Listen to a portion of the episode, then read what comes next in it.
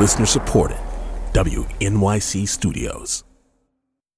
Hey, it's Latif from Radiolab. Our goal with each episode is to make you think, how did I live this long and not know that? Radiolab, adventures on the edge of what we think we know. Listen wherever you get podcasts. Welcome to NYC Now, your source for local news in and around New York City from WNYC. I'm Janae Pierre. The Adams administration is ramping up efforts to help newly arrived migrants apply for asylum, get work permits, and potentially earn enough money to move out of the city's strained shelter system. A help center launched in July has aided more than 5,600 new arrivals with filing their asylum applications. That's about 75 applications a day. Immigrant Affairs Commissioner Manuel Castro says the city's striving to help these new arrivals find their way. Mayor Adams has left no stone unturned to ensure that these new New Yorkers get the legal support necessary to thrive. Council Immigration Committee Chair Shahana Hanif is applauding the center's work. She's long criticized the administration for not doing more to help new migrants. New court documents provide a window into both sides of the legal case against Daniel Penny, the Marine Corps veteran accused of fatally choking a homeless man on the subway in May.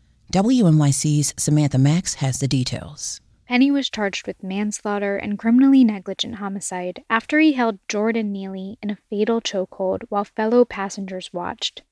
Prosecutors say Penny's actions were reckless and unjustified, and records show they've searched his phone and iCloud to see if they reveal anything about his mental state that day. Defense attorneys say Penny was doing what any reasonable person would do. They say Neely was acting aggressively and that Penny was afraid. In a recently filed motion, Penny's lawyers cited the accounts of other strap hangers who told the grand jury they were also scared. Those people could be called as witnesses to support Penny's defense at trial. The NYPD has launched a pilot program that uses artificial intelligence to analyze police worn body cam footage. WNYC's Bahar Ostadan has more. The NYPD signed a contract last week with a tech company called Truleo. It uses AI to classify officers as professional or unprofessional by analyzing hours of police body camera footage. The software has a scoring system that flags when an officer voices an insult, a threat, or a simple explanation. Body worn cameras record audio and video of anyone walking past an officer or talking nearby them. And civil rights activists say they're worried about how companies like Truleo protect people's privacy. Truleo has already partnered with 20 police departments across the country, and police officials rolled out the new tech in Paterson, New Jersey just a couple months ago.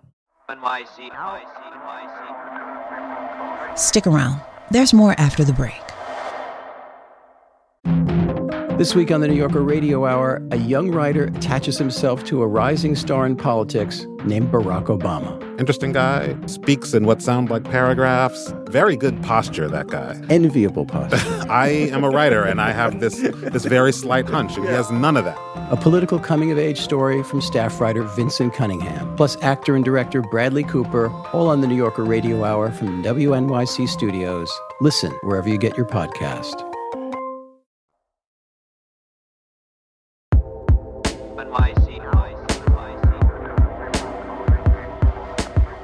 One of New York's biggest cultural institutions is changing the way it deals with its collection of human remains.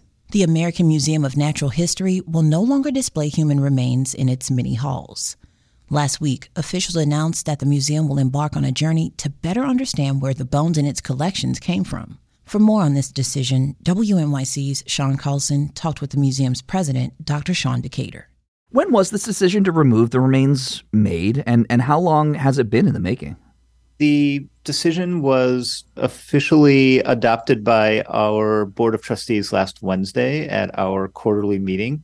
Uh, but it's been in conversation at the museum for some time. The discussions had already started uh, well before I arrived in April. Uh, when I was able to join in the discussion, um, I did feel this was an issue that uh, we should take up with some urgency. And so there was uh, work on this really throughout the summer in preparation for uh, bringing it to our board in October.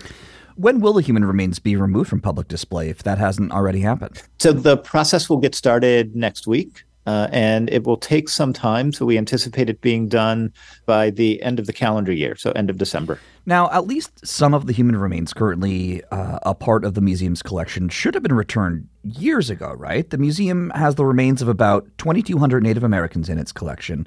That's even though a 1990 federal law requires that they be returned to the appropriate tribes. So, how specifically does the museum plan to handle those remains, especially when their origins can't be determined in a lot of cases? Since the law, the Native American Grave Protection Repatriation Act, the museum has worked in partnership with uh, Native American communities for the return of about a thousand individuals. Uh, there, there's still a great deal of work to be done. Our new collections policy, which we adopted last week, uh, creates some uh, alternative pathways for repatriation. Uh, in the past, uh, we have waited until we received a repatriation request from uh, a, a recognized tribe or community. Uh, our new policy allows us to uh, be proactive and sort of internally start a conversation on repatriation without having to to wait for uh, an official request to start that conversation. Doctor, you said in an interview with the New York Times that uh, you want to develop restorative action in consultation with local communities. What could that look like? I think the important thing is uh, that uh, this really does need to be a, a partnership with communities. The uh, the idea of return and repatriation is something much more complex and important, I think, than just shipping and returning uh, skeletal remains that the museum may have. I think it involves actually building a sense of trust and communication with the community.